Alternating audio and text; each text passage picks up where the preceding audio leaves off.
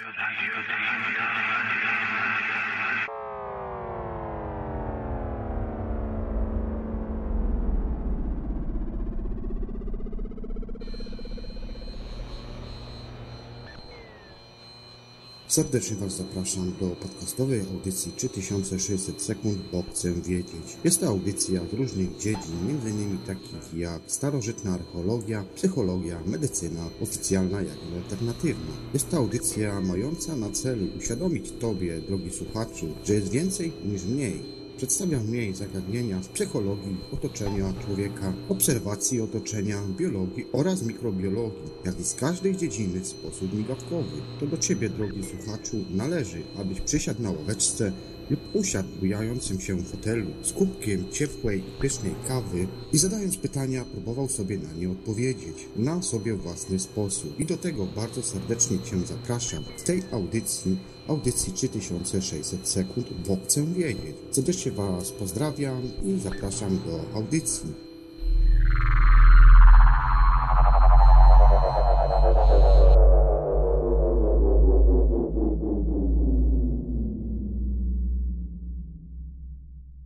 Witajcie bardzo gorąco i serdecznie, drodzy słuchacze, kolejnej audycji 3600 sekund, bo chcę wiedzieć. Z tej strony Juby i nie przedłużajmy już w takim razie startu audycji i zacznijmy od kolejnych informacji, które przygotowałem specjalnie dla Was. Apollo 1. Śmierć na żywo. Amerykański program lotów kosmicznych Apollo sprawił, że pół wieku temu Człowiek po raz pierwszy postawił stopę na Księżycu. Zaczęło się jednak fatalnie. 27 stycznia 1967 roku w kapsule załogowej podczas symulacji startu spłynęło żywcem trzech astronautów. Charakterystyczny stożek, znany nam z setek zdjęć oraz filmów, to. Tak moduł dowodzenia amerykańskich pojazdów kosmicznych Apollo – Miał on niecałe 4 metry średnicy u podstawy i podobną wysokość. Mieściło się w nich w specjalnych fotelach trzech astronautów, którzy stąd sterowali wszystkimi podzespołami statku, a oprócz setek kilogramów elektronicznych w dziobie stopczka umieszczono również trzy spadochrony. To jest moduł ten był jedynym kawałkiem Apollo, który wracał na Ziemię po zakończeniu misji. Niestety ta pierwsza zakończyła się jeszcze na jej powierzchni. Pierwszy załogowy lot programu Apollo miał być premierowym testem modułu dowodzenia oraz połączonego z nim serwisowego w przestrzeni okołoziemskiej. Do przeprowadzenia tej misji wybrano załogę, w skład której wchodzili dowódca Virginii Goose Grissom, pierwszy pilot Edward White oraz pilot Roger Chaffee. Start zaplanowano na luty 1967 roku. Tymczasem rozpoczęło się usuwanie setek usterek zgłoszonych jeszcze w fazie konstrukcji i potem po otrzymaniu modułu przez NASA. Sporo z nich dotyczyło łączności. Wbrew opinii astronautów zamontowano też w poszyciu kabiny właz otwierane do wewnątrz, rezygnując przy tym z opcji pirotechnicznej a więc automatycznego oddzielenia łuku w sytuacji awaryjnej. Ustalono też, że astronauci będą oddychać wewnątrz kapsuły czystym tlenem. Miało to bowiem zapobiec chorobie dekompresyjnej, na jaką narażeni byliby korzystając z powietrza składającego się głównie z azotu. Te dwa ostatnie czynniki miały zdecydować o ich tragicznym losie. 27 stycznia 1967 roku zaplanowano symulację startu rakiety Saturn, która miała wynieść statek Apollo na orbitę okołoziemską. Operacja wydawała się stosunkowo bezpieczna, bo do Saturna nie zatankowano jeszcze paliwa. Poza tym przeprowadzono niemal wszystkie procedury przygotowawcze. Odliczanie wstrzymano około 10 minut przed punktem zero, gdy po raz kolejny pojawiły się problemy z łącznością. Załoga zaczęła sprawdzać listę kontrolną, gdy nagle w głośnikach rozległ się krzyk Czafiego. Mamy groźny pożar! Wydostańcie nas! Palimy się! Jesteśmy w ogniu! Na ekranach telewizorów wnętrze kabiny spłowiły płomienie oraz gęsty dym. Zamajaczyła postać jednego z astronautów próbujących dotrzeć do włazu, gdy potem komunikacja została zerwana. Po dwóch minutach kapsuła pękła od ciśnienia powstałego wewnątrz. Po otwarciu włazu ekipa ratownicza znalazła w module trzy nadtopione skafandry, w których znajdowały się ciała Grissoma, White'a oraz Chaffiego. Chociaż chroniła ich nowoczesna technika, nie mieli szans na przeżycie pożaru. I powstaje pytanie, dlaczego i co było jego przyczyną. Komisja śledcza powołana w celu zbadania przyczyny wypadku nie ustaliła jednak, co spowodowało zapłon w kabinie. Może było to niewielkie zwarcie, może wyładowanie elektrostatyczne, ale w atmosferze składającej się z czystego tlenu wystarczyła jedna iskra, by rozpętać prawdziwe piekło wśród beztrosko użytych do wyposażenia modułu łatwopalnych w tych warunkach materiałów. Jedyna droga ucieczki prowadziła przez włas, ale temu nie dał się otworzyć od wewnątrz wskutek nadciśnienia, jakie panowało wtedy w kapsule. To była smutna lekcja, którą NASA musiała odrobić jeszcze przed następną misją.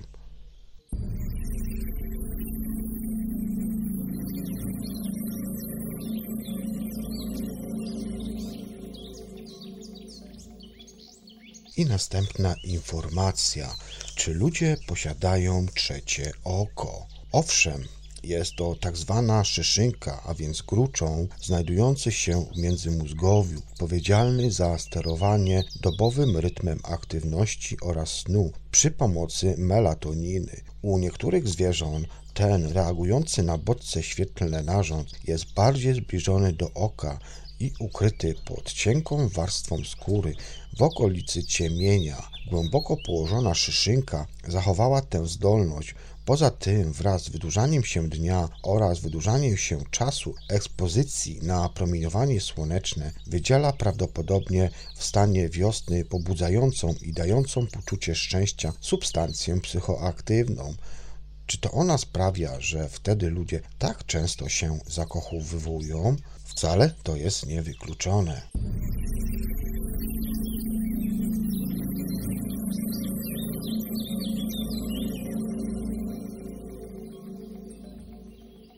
Kolejna informacja przygotowana dla Was. Na czym polega dar języków? Gdy apostołowie 50 dni po zmartwychwstaniu Jezusa spotkali się w Jerozolimie, wpłynął na nich Duch Święty i nagle zaczęli mówić różnymi językami. To pierwszy znany nam przypadek tego niezwykłego daru. Współcześni badacze tego fenomenu wyróżniają dwie jego kategorie ksenolalię oraz glosolalię. Pierwsza to posługiwanie się możliwym do zidentyfikowania językiem, którego mówiący nie miał nigdy okazać się nauczyć. Natomiast druga to emitowanie dźwięków nieprzypominających słów czy zdań z jakiegokolwiek znanego języka. Glosolalia od czasów starożytnych występowała spontanicznie u osób biorących udział w rytuałach religijnych. W XX wieku zaczęła ona jednak przeżywać swój renesans wraz z dynamicznym rozwojem ruchu zielonoświątkowców, którzy traktują ją jako objawienie Ducha Świętego.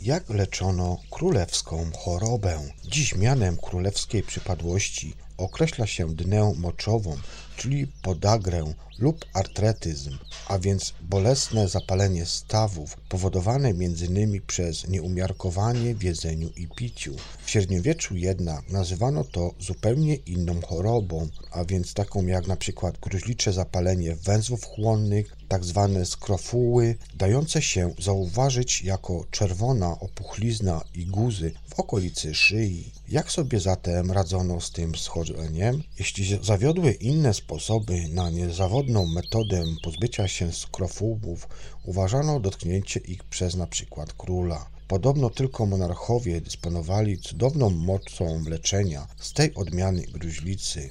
Natomiast duchowni organizowali w tym celu nawet specjalne ceremonie i stąd właśnie wzięła się ta nazwa.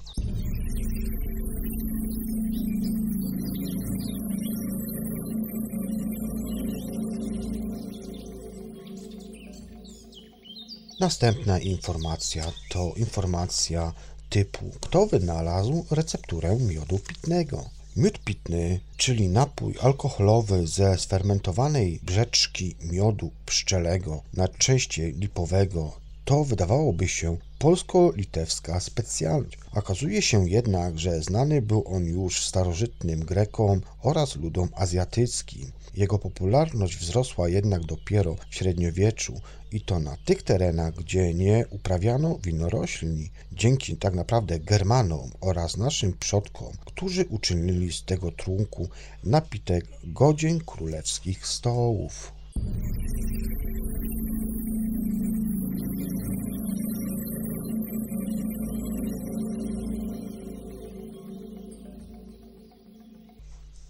Zapewne często wielu z Was, drodzy moi słuchacze, posiłkuje się horoskopami, ale tych horoskopów jest parę. Dlatego też posłuchajcie, co mówi horoskop egipski. Starożytny horoskop egipski, który ma wiele wspólnego z zachodnią astrologią, jest podzielony na cykle i zatem cykl roczny jest podzielony w nim na krótkie odcinki czasu. Każdy z nich został przypisany konkretnemu bóstwu, które nie tylko decyduje o ludzkim losie, ale również nadaje człowiekowi własne cechy charakteru. Numer 1. Happy. Okres to od 1 do 7 stycznia, 19 do 28 czerwca, 1 do 7 września oraz 18 do 26 listopada. Osoby urodzone w znaku bóstwa Nilu mają łagodny charakter, stronią od konflikt, zawsze postępują rozsądnie, nawet pod wpływem silnych emocji. Zanim wykonają jakieś kroki, wolą upewnić się, czy przedsięwzięcie jest w pełni bezpieczne. Ludzie spod tego znaku charakteryzują się spostrzegawłością, gdy planują działania, wykorzystują swoje wcześniejsze doświadczenia. Poza tym świetnie dogadują się z innymi oraz lubią otaczać się pięknymi przedmiotami. Są zrównoważone i racjonalne. W związkach z powyższym najlepiej odnajdują się w zawodach związanych z analityką, a że opisywany znak reprezentuje początek, sprzyja także otwieraniu własnego biznesu. Kolory, jakie tutaj w tym znaku dominują, to czerwony i granatowy, natomiast godność jest z innymi znakami takimi jak Amon-Ra oraz Se. Drugim znakiem jest to Amon-Ra okres od 8 do 21 stycznia oraz 1 do 11 lutego. Osoby spod tego znaku egipskiego najwyższego bóstwa należą do grona ludzi utalentowanych i pogodnych. Są urodzonymi przywódcami o silnie rozwiniętej intuicji. Lubią pomagać innym, wierzą w siebie w każdej sytuacji, a także mają potrzebę trzymania wszystkiego pod kontrolą. Urodzeni w tym znaku są optymistami, którym powodzi się w życiu. Mogą zrobić karierę jako konsultanci, trenerzy oraz wykładowcy. Przedstawiciele znaku Amona Ra charakteryzuje mądrość i pracowitość, w związku z czym często zajmują kierownicze stanowiska. Kolory dominujące w tym znaku to żółty i pomarańczowy, a zgodne z innymi znakami to Happy oraz Horus. Trzecim znakiem jest to Mut. Okres to jest 22 do 31 stycznia oraz 8 do 22 września. Ludzie urodzeni w znaku bogini nieba znakomicie radzą sobie w roli wychowawcy czy też opiekuna. Na ogół są świetnymi rodzicami. Wolą skrywać swoje uczucia i myśli, a otwierają się jedynie w gronie najbliższych osób. Są one dość nieśmiałe, poza tym dokładnie wiedzą, czego oczekują od życia oraz dążą do tego, by spełniły się ich marzenia. Osoby z podznaku mód są czarujące, potrafią wywrzeć duże wrażenie, umieją uważnie słuchać, nawet jeśli nie zawsze zgadzają się z tym, co słyszą. Urodzonych w tym znaku charakteryzuje logiczne myślenie, co sprawia, że mogą wiele osiągnąć w dziedzinie prawa, systemu opieki zdrowotnej czy też w oświacie. Dominujące kolory to kolor czerwony i brązowy, a zgodność z innymi znakami to Amon-Ra i Tot. Numer 4 Geb. Okres to od 12 do 29 lutego oraz od 20 do 31 sierpnia. Urodzeni w tym znaku są wrażliwi, dobrzy oraz empatyczni. Bywają przesadnie emocjonalni, jednak właśnie ta cecha przyciąga ich do innych ludzi. Osoby z podznaku Geba zawsze uważają, a właściwie ufają swoim odczuciom oraz intuicji. Kiedy doświadczają niesprawiedliwości, łatwo popadają w przygnębienie, są dyplomatyczni, a więc zatem podejmują działania, jednak wolą też wszystko wcześniej przemyśleć. Sukces zapewniają im sfery działalności związane z ekologią, oświatą czy też literaturą. Kolory dominujące to fioletowy oraz różowy, a zgodność z innymi znakami to takimi jak Horus oraz Set. Numer 5 znaku to Izyda. Okres to od 11 do 31 marca, 18 do 29 października oraz od 19 do 31 grudnia. Osoby z podznaku Izydy charakteryzuje otwartość i prostolinijność. Ludzie lubią one udzielać rad, posiadają doskonałe poczucie humoru, dzięki czemu z łatwością rozładowują napięte sytuacje. Są one ambitne oraz samowystarczalne. Potrafią szybko znajdować rozwiązania problemów, a także pokonywać różne przeciwności losu. Urodzeni w tym znaku umieją dyscyplinować nie tylko siebie, ale również innych. Dlatego też świetnie dogadują się, a właściwie i dogadują i odnajdują w rolach liderów czy też szefów. Sukcesy osiągają najpewniej w sztuce, w marketingu czy też w show biznesie. Dominujące kolory tutaj to kolor biały oraz granatowy, natomiast zgodność tego znaku z innymi znakami to takimi jak Ozyrys i Tot. Numer 6 Ozyrys. Okres to jest od 1 do 10 marca oraz od 27 listopada do 18 grudnia. Ci, którzy znajdują się pod opieką Boga ze światów, posiadają kontrastujące ze sobą cechy osobliwości, choć są one energiczne oraz silne, charakteryzują się również niezdecydowaniem. Poza tym wyróżniają się one również optymizmem oraz szczodrością. Są znakomitymi przywódcami, żyją tu i teraz, a w pierwszej kolejności zawsze myślą o sobie. Urodzeni w znaku Ozyrysa są niezależni i nie lubią wypełniać czyichś poleceń. W związku z powyższym trudno jest im odnaleźć się w roli podwładnych. Dla nich najważniejszym rozwiązaniem okazuje się praca na własny rachunek. Największą karierę zrobią one na przykład w handlu. Kolory dominujące w tym znaku zodiaku to kolor zielony oraz żółty, a Godność tego zodiaku jest z takimi innymi znakami jak Izyda oraz Tot. Przejdźmy do następnego. Jest to numer 7, Tot. Okres od 1 do 19 kwietnia oraz od 8 do 17 listopada. Ludzie urodzeni w tym znaku Boga, wiedzy oraz mądrości świetnie dogadują się z innymi, posiadają doskonałą pamięć, nigdy nie zapominają czyjejś przysłudze lub też dobrym geście wciąż poszukują sposobów samodoskonalenia się. W związkach są uczciwi i wierni, pociągają je osoby kierujące się pogodnymi wartościami. Poza tym lubią spędzać czas w gronie rodziny czy też przyjaciół. Przedstawiciele tego znaku uwielbiają uczyć się nowych rzeczy, a także są niezwykle kreatywni. Zawsze mają wiele nowych pomysłów, chętnie też dzielą się swoją wiedzą z innymi, dlatego też często swoją przyszłość wiążą z nauczaniem lub mentoringiem. Świetnie odnajdują się w zawodzie pisarza czy też dziennikarza. Kolory dominujące w tym znaku to różowy oraz biały, a zgodność z innymi znakami to zgodność z takimi znakami jak Bastet i Izyda. Kolejny znak to Anubis. Okres tego znaku to od 8 do 27 maja oraz od 27 czerwca do 13 lipca. Osoby spod tego znaku Anubisa cechuje namiętność, kreatywność oraz wrażliwość. Lubią samotność, ciszę oraz spokój. Nie znoszą hałasu i tłumu. Zawsze otwarcie wyrażają swoje zdanie. Jeśli ktoś zachowuje się niewłaściwie, z pewnością mu o tym powiedzą.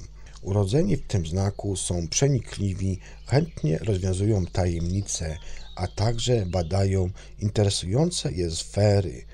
Poza tym charakteryzuje ich spostrzegawczość, często są w stanie przewidzieć myśli czy poczynania innych ludzi. Interesują ich zawody związane np. z psychologią. Mogą okazać się wspaniałymi lekarzami, w tym również patologami. Kolory dominujące to ochra i malinowy, a zgodność z innymi znakami to takimi jak bastet oraz izyda. Numer 9 to set, okres od 28 maja do 18 czerwca oraz od 28 września do 2 października. Przedstawiciele tego znaku uwielbiają zmiany, potrafią przez całe życie szukać przygód, a także podróżować po całym świecie. Chętnie uczą się nowych rzeczy, są towarzyscy i charyzmatyczni, lubią być w centrum uwagi, zawsze stawiają przed sobą ambitne cele, a następnie konsekwentnie dążą do ich realizacji. Osoby z podnaku seta są liderami, którzy nie znoszą przegrywać lub być na drugim miejscu. Poza tym raczej nie poświęcają swojego dobra dla innych świetnie sprawdzają się w takim zawodzie jak na przykład polityk czy też wojskowy. Kolor dominujący w znaku seta to turkusowy oraz czarny, a zgodność tego znaku z innymi znakami to takimi znakami jak geb oraz hab. Numer 10 znaku to bastet i jest to okres dominujący od 14 do 28 lipca, 23 do 27 września oraz 3 do 17 października. Osoby spod znaku bastet nieustannie poszukują równowagi i spokoju. Unikają konfrontacji oraz sytuacji stresujących preferują ciszę i odosobnienie. Urodzeni w tym znaku cieszą się życiem, lubią otaczać się pięknymi przedmiotami, a szczęście i radość odnajdują w małych rzeczach. Inspiruje ich muzyka, a także inne dziedziny sztuki. Są zagadkowi, intrygują ich tajemnice oraz magia. Świetnie odnajdują się w zajęciach związanych z okultyzmem bądź metafizyką. Kolory dominujące tutaj to żółty oraz szary, a zgodność tego znaku jest zgodna znak ze znakami takimi jak Sechmet oraz Horus. Numer 11 to Horus. Okres tego znaku to od 20 kwietnia do 7 maja oraz od 12 do 19 sierpnia. Ludzie urodzeni w tym znaku są bardzo odważni i gotowi na ryzyko przez 365 dni w roku. Posiadają charyzmatyczną osobowość, starają się osiągnąć sukcesy we wszystkim, czego się podejmują. Poza tym lubią próbować nowych rzeczy. Osoby z podnaku Horusa są uparte, ale też chętnie pociągają się do dobra dla tych, których kochają. Cechuje je cierpliwość oraz pracowitość. Świetnie dogadują się z innymi. Urodzeni w tym znaku są optymistycznie nastawieni do świata i dążą do tego, by być najlepszymi we wszystkim. W związku z tym doskonale sprawdzają się w zawodach, w których wymagane są odwaga i upór. Kolory dominujące w tych znakach to karminowa czerń oraz złoto, a zgodnie z innymi znakami to takimi znakami jak bastet oraz geb. Ostatni dwunasty znak zodiakalny horoskopu egipskiego to Sechmet. Okres występowania tego zodiaku to 20 lipca do 11 sierpnia oraz od 30 października do 7 listopada. Urodzeni w znaku bogini wojny posiadają dwoistą osobowość. Z jednej strony są oni dyscyplinowani oraz surowi, a z drugiej lubią czasami poddawać się biegowi wydarzeń. Osoby spod tego znaku są niewątpliwymi znawcami w swojej dziedzinie. Wielu ceni je za subordynację oraz zdrowy rozsądek. Potrzebują uwagi. Przyciągają ludzi jak magnes. Są dumnie optymistyczne, a w innych starają się dostrzegać tylko to, co dobre. Ludzie spod znaku Sechmet należą do perfekcjonistów posiadających silne poczucie obowiązku i sprawiedliwości. Mogą zostać wspaniałymi sędziami lub dyrektorami zarządzającymi. Kolory zielony oraz turkusowy są dominującymi kolorami w tym znaku, a zgodność tego znaku to zgodność z takimi znakami jak Geb oraz Bastet. A ty, drogi słuchaczu, do którego należysz znaku?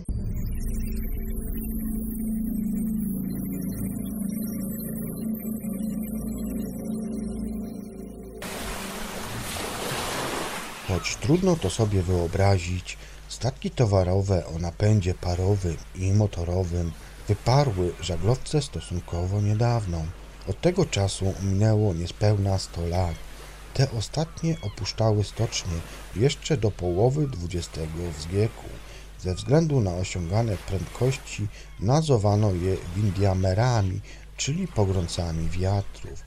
Zaliczano do nich również jednostki z tzw. Tak latającej serii P, takie jak Passat, Pekin, Padwa itd. Piątym był czteromasztowy, zbudowany w Niemczech bark Pami na łasce żywiołu. Katastrofa Pamira. Początkowo wszystkie latające P należały do słynnej niemieckiej firmy transportowej Leisch, a potem do fińskiego armatora Gustafa Ericssona, jednak po śmierci przedsiębiorcy w 1947 roku jego spadkobiercy zdecydowali się przekazać żaglowce na aukcji. Ostatnie statki trafiły do kilku europejskich portów i w większości pozostawały nieużytkowane. W 1950 roku do Antwerpii zawitał niemiecki armator Heinz Schlieffen. Oczu rzuciło mu się pięć dużych żaglowców zacumowanych w odległym zakątku portu. Schlieffen kupił dwa z nich, taki statek jak Passat oraz Pamir. Po trwającym rok remoncie oba statki były gotowe do rozwinięcia żagli i wypłynięcia na szerokie wody.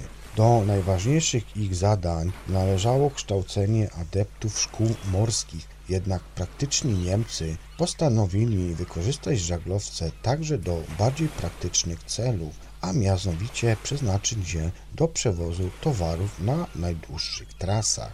Wyremontowane jednostki miały transportować zboże z Argentyny oraz Australii. Pełniły więc one równocześnie dwie funkcje szkoleniową oraz spedycyjną.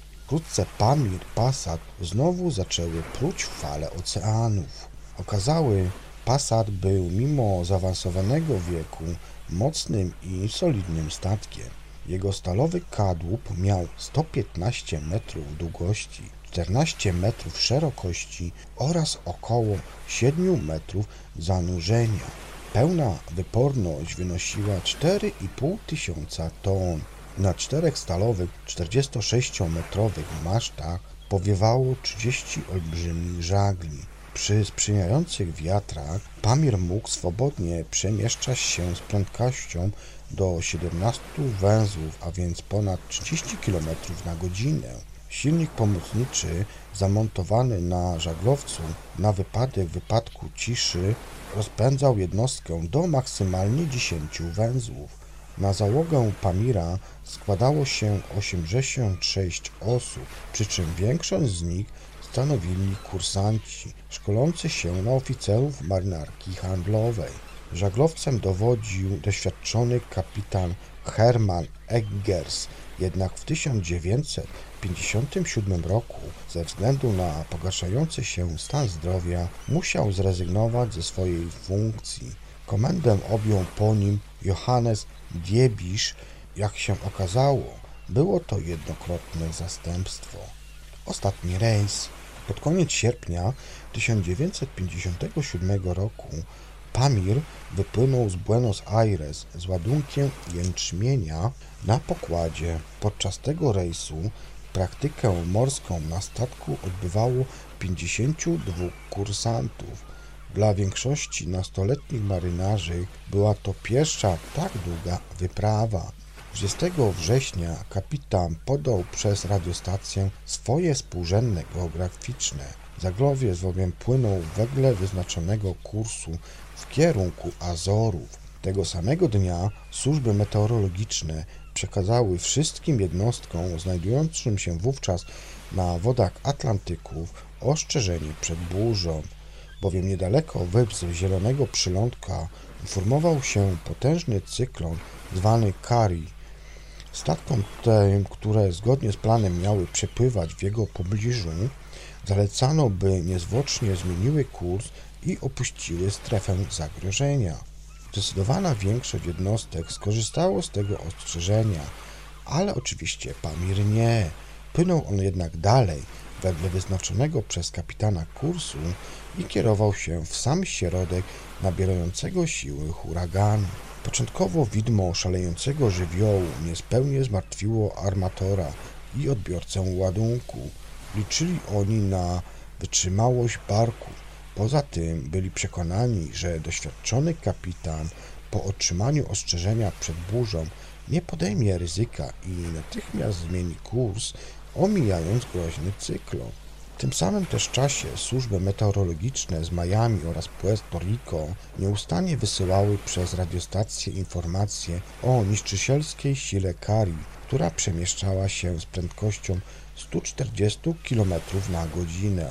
Żaglowiec dzieliło od niej maksymalnie 500 mil morskich.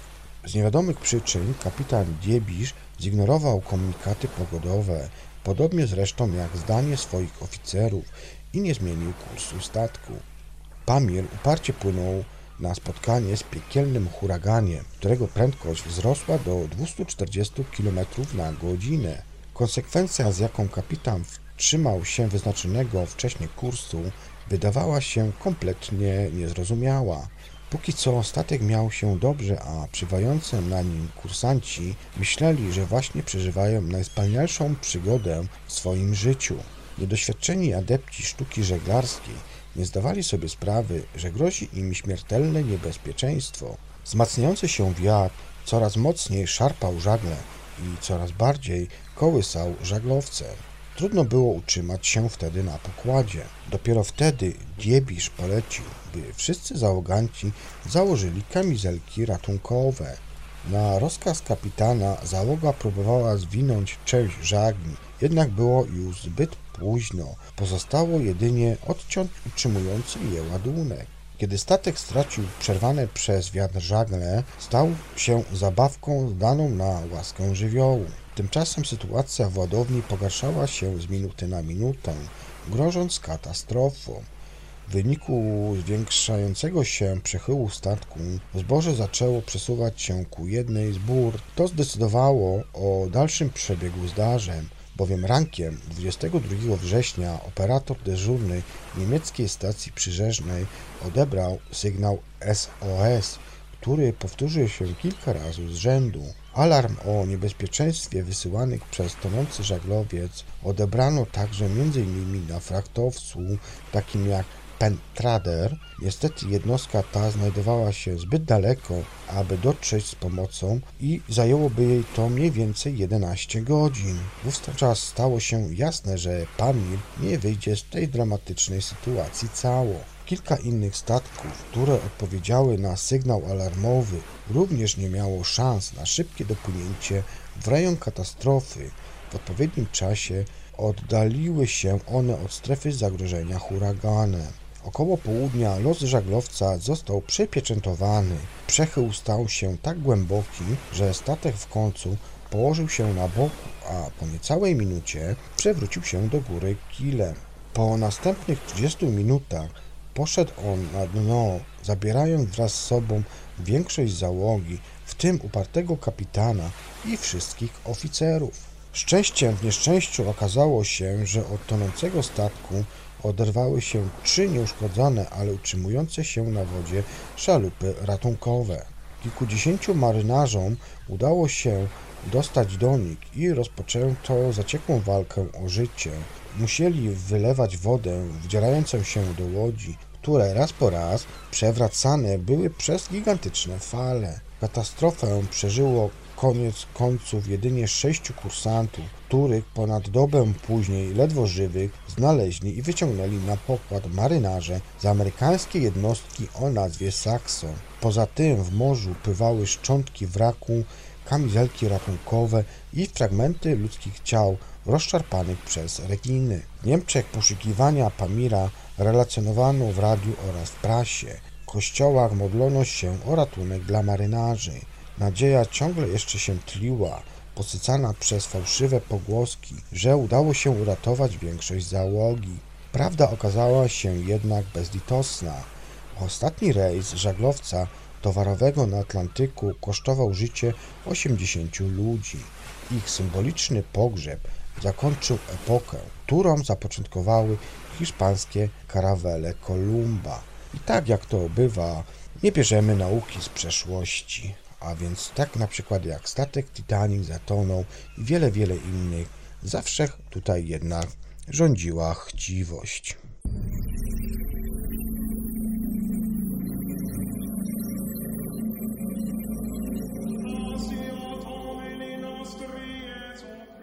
Niezbadane są wyroki boskie, ale w przypadku cudów, niesamowitych zdarzeń, Kościół katolicki nie pozostawia pola do domysłów i uznaje, że objawienia te nie były autentyczne.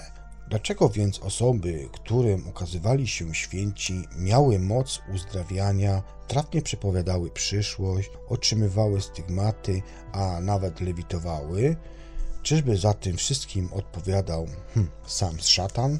Fałszywe cuda, ręka Boga czy szatana. Wczesnym rankiem 8 czerwca 1983 roku Kazimierz Domański dziarskim krokiem pomaszerował ogródkiem działkowym imienia Jakuba Sobieskiego w Oławie. Przed rozpoczęciem pracy na grządkach poszedł on do swojej altanki i pomodlił się przed obrazkiem Matki Boskiej, który otrzymał wcześniej od księdza kaplicy wrocławskiego szpitala przy ulicy Traugutta. Rencista trafił na oddział wtedy wewnętrzny, gdzie podejrzewano, że cierpi on na niedowład kończyn i traci przytomność z powodu zakrzepów mózgu. To właśnie w stolicy Dolnego Śląska zdarzył się pierwszy z serii wielu cudów w jego życiu. Zanim jednak chirurdzy przystąpili do operacji, okazało się, iż zator zniknął.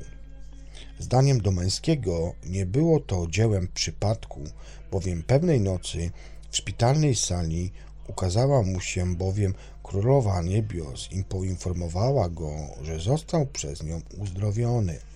Mężczyzna skończył dziękczynne modły, przeżegnał się i przystąpił do pracy. Po chwili on jednak zorientował się, że wziął za mało tasiemki do podwiązywania pomidorów. Podreptał więc on do składziku i ku jego dumieniu w środku czekała na niego Matka Boska. Mężczyzna momentalnie padł na kolana. Wstań, ja ciebie uzdrowiłam, ty masz chorych uzdrawiać. Powiedziała mu świetlista postać i położyła mu rękę na ramieniu. Cud w Oławie. Domański nie tracił czasu. Tego samego ranka powiadomił o niesamowitym spotkaniu miejscowego proboszcza, a potem wrócił na działkę i czym prędzej zabrał się za wznoszenie prowizorycznego ołtarza. Na dachu altanki postawił krzyż w miejscu, w którym pojawiła się Matka Boska. Oznaczył on ją wtedy białą serwetką. Ksiądz nie miał zamiaru ukrywać objawienia przed wiernymi, Powiedział o nim w trakcie na kazaniu. Na efekty nie trzeba było długo czekać, tym bardziej, że wkrótce rencista doznał kolejnych widzeń. Sensacyjne wiadomości błyskawicznie trafiły do dziennikarzy. Media rozpisywały się o cudzie w Oławie, a Domański stał się lokalną legendą. Objawienia zawsze mam o trzeciej w nocy, tak relacjonował. Matka Boża pojawia się na chmurce. Chrystus ma kasztanowe włosy i brodę. Po ekstazie wszystko przychodzi mi do głowy, siadam i wówczas piszę.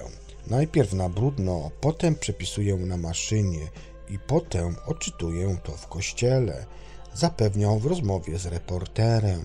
Tylko przez pierwszy rok do Altański Domańskiego przybyło około 100 tysięcy ludzi. Nie brakowało bowiem osób przekonanych, że wizjoner pomocą Boga leczy ludzi. Jednak Kościół sceptycznie podchodził do tych nadprzyrodzonych mocy oraz objawień. 17 stycznia 1986 roku konferencja Episkopatu Polski ostrzegała wiernych, aby nie pielgrzymowali do Oławy. Hierarchowie działali błyskawicznie, choć w tego rodzaju przypadkach werdykt zapada nawet kilkadziesiąt lat od zaobserwowanych wydarzeń. Najlepszym tego przykładem są objawienia Medjugorje, które od blisko czterech dekad czekają na orzeczenie autentyczności. Jakby na przekór stanowisku dostojników i sceptyzmowi niedowiarków, niedługo po ogłoszeniu decyzji episkopatu ustanowiona przez Domańskiego w altance figurka Matki Boskiej zaczęła płakać krwawymi łzami. Realizując polecenie Maryi, rencista zorganizował zbiórkę pieniędzy na budowę świątyni Matki Boskiej Królowej Wszechświata Bożego Pokoju. Otrzymanie od sąsiadów gruntów, gdzie miała ona zostać zniesiona, było niczym dar niebo, podobnie jak pomoc ludzi, którzy za darmo pracowali na chwałę Boga oraz hojnie wpłacane datki. Cel został osiągnięty w 1996 roku. Wizjoner końcu mógł wtedy odprawiać msze w godnych warunkach. Trzy lata później zarejestrował Stowarzyszenie Ducha Świętego, które jednak hierarchowie w sutanach uznali za sektę.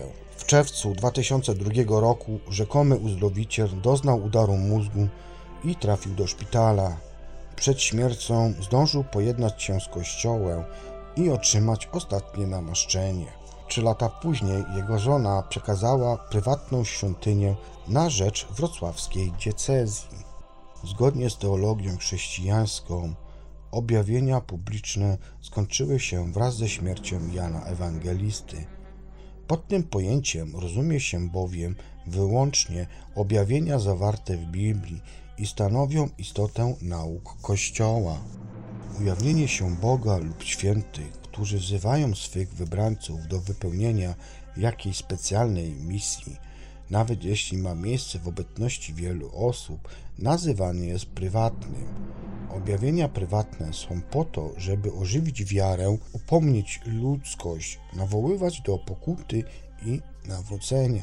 O prawdziwości tych objawień decyduje magisterium Kościoła, a więc urząd przekazujący i wyjaśniający prawdy wiary. Nie wystarczą relacje świadków. Bierze się pod uwagę wiele czynników, jak choćby to, komu Matka Boska się objawia, czy zasługuje on na zaufanie itd. Tak itd. Tak Bierze się też pod uwagę, co się dzieje w miejscu, gdzie dokonywały się objawienia. Chodzi o cuda, uzdrowienia, nawrócenia, wzrosty pobożności czy częstotliwość pielgrzymek. Tak też było w przypadku rzekomego ukazania się Matki Boskiej w Montichiari. Choć dostojnicy w sułtannach uznali tamtejsze objawienia za fałszywe, to z powodu towarzyszącemu im autyzmowi, nabożnemu kultowi poszli na pewne ustępstwa. Pierina Gini urodziła się w 1911 roku. Pochodziła z ubogiej rodziny. Chciała wstąpić do klasztoru, ale z powodu ciężkiej choroby płuc nie było jej dane służyć Bogu w habicie. Zdecydowała się więc pomagać ludziom. Zatrudniła się w szpitalu w niewielkiej miejscowości Montichiari na północy Włoch. To właśnie w miejscu pracy 24 listopada 1946 roku po raz pierwszy ukazała jej się Matka Boska. Modlitwy, ofiary, pokuty rozkazała świetnista postać o smutnym obliczu. Kilka miesięcy później pielęgniarka doznała drugiego widzenia. Tym razem usłyszała orędzie świętej. Cytuję: Pan mnie przysyła, aby rozpowszechnić jak najbardziej nabożeństwo maryjne w instytutach i kongresach religijnych oraz wśród kleru. Wszystkim, którzy mnie czczą, obiecuję moją opiekę, odnowienie powołań, mniej odszczepieństwa i wielkie pragnienie świętości. Niech każdy trzynasty dzień miesiąca będzie dniem modlitwy poświęconej Maryi. Sprawię, że dzień ten opitować będzie w łaski i powołania. Oznajmiła. Po paru tygodniach doszło do następnego niezwykłego zdarzenia. 22 października 1947 roku Gili wpadła w kaplicy świętej w ekstazę. Na oczach zebranych wytarła krew ściekającą z boku figury Chrystusa. Do miasteczka zaczęli nadciągać pielgrzymi. Na prośbę biskupa pielęgniarka przeniosła się do miejscowego klasztoru. Wizje ustały i to na 19 lat. Choć po tym czasie objawienia wróciły, to 2 października 1971 roku biskup Bressi ogłosił, iż są one fałszywe. Matka Boska ukazywała się aż do śmierci Gili w 1991 roku, a osoby, które przybywały do włoskiego miasteczka, nawracały się i w cudowny sposób odzyskiwały zdrowie. Mało tego, w latach 80. do wielu zakątków globu trafiały figurki Madonny w Montichiari. Okazało się, że część posążków płakała nierzadko krwawymi łzami.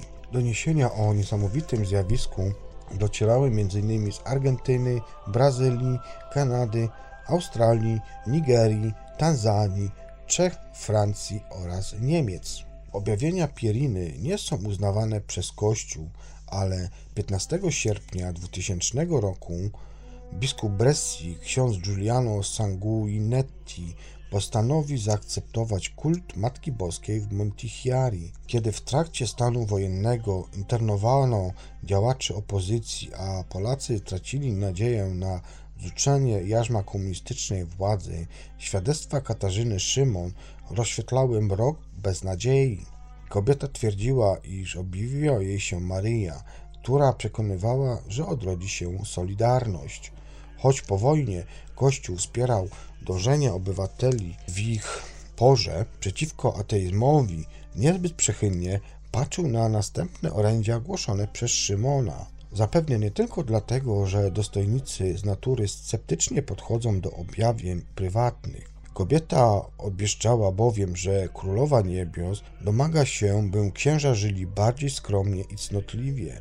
Wizjonerka powtarzała też słowa przekazane m.in. przez najsłynniejszego stygmatyca ojca Pio, który ostrzegał, że na świecie rozpanoszyła się pycha, która doprowadzi do wojen i kataklizmów, i kolejne wezwania Matki Boskiej, która prawdopodobnie zdecydowanie sprzeciwiała się chodzeniu przez płeć piękną w spodniach. Choć urodzona we wsi pod pszczyną kobieta znała tylko język polski, to ponoć w czasie objawień rozmawiała ze zmarłymi po aramejsku i hebrajsku. W życiu Szymon środy i piątki były dniami szczególnymi. Począwszy od Wielkiego Piątku w 1946 roku, to właśnie wtedy otwierały się rany na rękach oraz nogach. Mało tego, zdarzało się, iż płakała także krwawymi łzami, a na jej czole pojawiały się takie obrażenia, jakby chwilę wcześniej zdjęła z głowy koronę cierniową. Według przekazów wstydziła się tych świętych ran na ciele i ukrywała je przed postronnymi, ale tak niesamowitego fenomenu nie dało się zataić przed światem i wkrótce mówili o nich nie tylko najbliżsi sąsiedzi, a nawet ta nowina rozniosła się również po całym kraju. Komunistyczne władze nie miały zamiaru bezczynnie przyglądać się takim dowodom istnienia siły wyższej. Szymon była wtedy wzywana na milicję, gdzie według jej słów słyszała groźby, iż zniknie bez śladu. Mało tego, w latach 50. mundurowi podobno pobili ją do nieprzytomności. To, co było solą w oku partyjnych dygnitarzy, dawało nadzieję zwykłym obywatelom. Pod drzwiami wizjonerki ustawiali się ludzie, którzy chcieli chociaż dotknąć kobiety wybranej przez Boga, ale przede wszystkim błagać o uzdrowienie. Wbrew ogniom sceptyków niektórzy faktycznie przestali cierpieć na różne schorzenia. Do kościelnych hierarchów napływały żarliwe świadectwa cudownie uleczonych. Pani Katarzynie mam wiele do zawdzięczenia, szczególnie to, że za jej pośrednictwem została cudownie uzdrowiona i nieuleczalnej choroby siostra mojej żony, Józefa Kaczmarczyka. Tak relacjonowała jedna z pań. Uzdrowienie to było zapowiedziane w ekstazie, kiedy przez Katarzynę przemawiała błogosławiena Aniela Salawa, a było to na urodzinach Katarzyny w 1983 roku. W tym samym roku podczas pielgrzymki do Polski z Szymon spotkał się Jan Paweł II. Parę miesięcy po rozmowie z Ojcem Świętym kobieta trafiła na kilkudniowe specjalistyczne badania. Po konsultacjach z lekarzami Kuria metropolitarna w Katowicach orzekła, iż stygmaty ślązaczki nie mają znamion nadprzyrodzonych. Biskup nie uznał również głoszonych przez nią objawień. Wizjonerka zmarła w 1986 roku. W ostatniej drodze towarzyszyło jej kilkadziesiąt tysięcy osób. W historii nie brakowało przypadków, gdy objawień doznawali najmłodsi. Wbrew pozorom ich wiek nie obniża wiarygodności przekazywanych świadectw. Dzieci są najbardziej ukochane przez Pana Boga ze względu na ich czystość, szczerość oraz oddanie.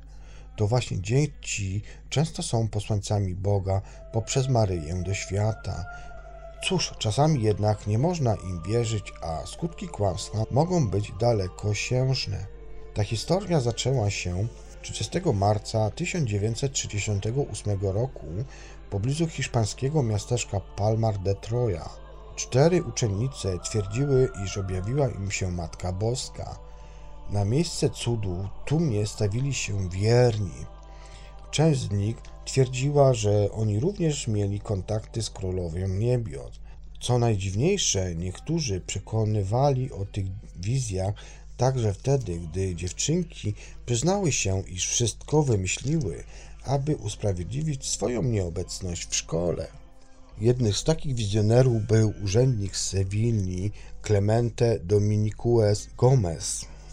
Głosił on, że Maryja nakazała mu zwalczać herezję oraz postanowienia Soboru Watykańskiego II. Przeprowadzono wówczas reformę na tym soborze kościoła, między innymi zmieniono liturgię, odnowiono rozumienie wiary i otwarto się na dialog z innymi wyznaniami. Szybko skupił wokół siebie grupę zwolenników, którzy przekonywali, że ich duchowny przewodnik ma stygmaty. W 1975 roku Gomez założył własny zakon karmelitów świętego oblicza. Przyjął też święcenia kapłańskie. Mało tego, niedługo później pochodzący z Wietnamu arcybiskup Pierre Martin Thuc, skróciłem nazwę, bo jest trudna do wymówienia, wyświęcił go na biskupa. W realizacji posłannictwa Matki Boskiej nie przeszkodziły mu nawet wypadek samochodowy, któremu uległ w maju 1976 roku. W tym wypadku stracił wówczas wzrok. Po śmierci Pawła VI rzekomy wizjoner 6 sierpnia 1978 roku ogłosił się Ojcem Świętym przyjął imię Grzegorza XVII i stanął na czele założonej przez siebie wspólnoty wyznaniowej Kościoła Palmariańskiego. Watykan nie tylko nie uznał objawień Gomeza za autentyczne, ale ogłosił też, iż stworzona przez niego organizacja jest chrześcijańską sektą. Antypapież zmarł w 2005 roku, lecz jego dzieło kontynuują następcy. Dwa lata temu na przykład swój pontyfikat rozpoczął Marków Józef Odermatt, znany swoim wiernym jako Piotr III. Czy zawładnął zatem nimi szatan? Ta opowieść przypomina scenariusz filmu Egzorcysta, położonej na północy Hiszpanii wsi San Sebastiane de Garabandal w latach 1961-1965 roku doszło do wydarzeń, którymi emocjonowali się katolicy w każdym zakątku globu. Zresztą związane z nimi kontrowersje tak naprawdę trwają jeszcze do dziś. Co się wówczas stało? Już wam tłumaczę. Otóż cztery nastolatki, Maria Dolores Mazon, Conchita i Jacinta González oraz Maria Cruz uczestniczyły w zjawiskach, które zwykło się określać objawieniami Matki Bożej i świętego Michała Archanioła. Pierwsze z nich miało miejsce 18 czerwca, gdy ujrzały świetlistą postać. Dopiero w kolejnych dniach dzieci zorientowały się, iż mają do czynienia z aniołem. Zapowiadał on, że 2 lipca spotka się z nimi Matka Boska. I tak się właśnie stało. Maryja przekazała im swoje orędzie 18 października 1961 roku. Cytuję: Trzeba podejmować wiele ofiar, czynić wielką pokutę, nawiedzać Najświętszy Sakrament, ale przede wszystkim trzeba być bardzo dobrym. Jeśli tego nie uczynimy, spadnie na nas kara, kielich się napełnia. Jeśli się nie nawrócimy, nadejdzie wielka kara. Prawdziwość objawień potwierdziło tysiące naocznych świadków, w tym również duchowni. Towarzyszyły im nawrócenia i uzdrowienia, a dziewczynki w ich trakcie wpadały w ekstazę, a nawet lewitowały. Ich ciała zatem bowiem się unosiły wysoko nad ziemią. Na dodatek przyjmowały z rąk królowej niebios niewidzialną komunię. Brzmi to nieprawdopodobnie, prawda? Cóż zatem zachował się film, na którym widać materializującą się hostię na języku Konczycy Gonzales. Według nastolatki Michał Archanioł powiedział jej, że po Janie XXIII będzie jeszcze trzech papieży, a potem nadejdzie koniec czasów. Czyżby święty więc skłamał lub po prostu się pomylił? Wszak po śmierci Jana Pawła II na tronie stolicy Piotrowej zasiadł Benedykty XVI, a pod nim biskupem Rzymu został Franciszek. Podobnych wątpliwości było więcej, w czego efekcie, mimo niesamowitych okoliczności, Kościół nie uznał objawień w San Sebastian de Garandal. Jak w takim razie wyjaśnić te wszystkie zdarzenia? Pewien trop w rozwiązaniu zagadki mogą wskazywać spektakularne upadki w czasie lewitacji dziewczynek. Wyglądały one tak, jakby rzucała o ziemię tajemnicza siła. Nie brakuje głosów, iż zawładnął nimi szatan. Do miejsc, w których doszło do objawień, również tych uznawanych przez Watykan za fałszywe, przybywają tłumy pielgrzymów po dnie dzisiejsze. Tylko część z nich uczestniczy w odprawianych w okolicy nabożeństwach, pozostali koncentrują się na robieniu zdjęć i kręceniu filmów. Jest to efekt zakodowanego w wielu z nas pragnienia doświadczenia niezwykłości. Tymczasem dla Kościoła tego rodzaju wizje stanowią zwykle nie lada kłopot. Nie brakuje bowiem oszustów, którzy chcą wzbudzić zainteresowanie, a co za tym idzie, żerując na naiwnych, zapewnić sobie dostatnie życie. Mimo to u źródeł niektórych z tych nadnaturalnych zdarzeń trudno doczekać się egoistycznych pobudek. Niewykluczone też, że za kilkadziesiąt lat hierarchowie zrewidują swoją ocenę i uznają je za autentyczne. To by było koniec na dzisiaj wszystkich informacji, które dla Was przygotowałem. Ja Wam serdecznie dziękuję za wysłuchanie tego odcinka i cóż, zapraszam Was w takim razie do następnej audycji już wkrótce. Trzymajcie się i bądźcie zdrowi i do następnego razu. Cześć!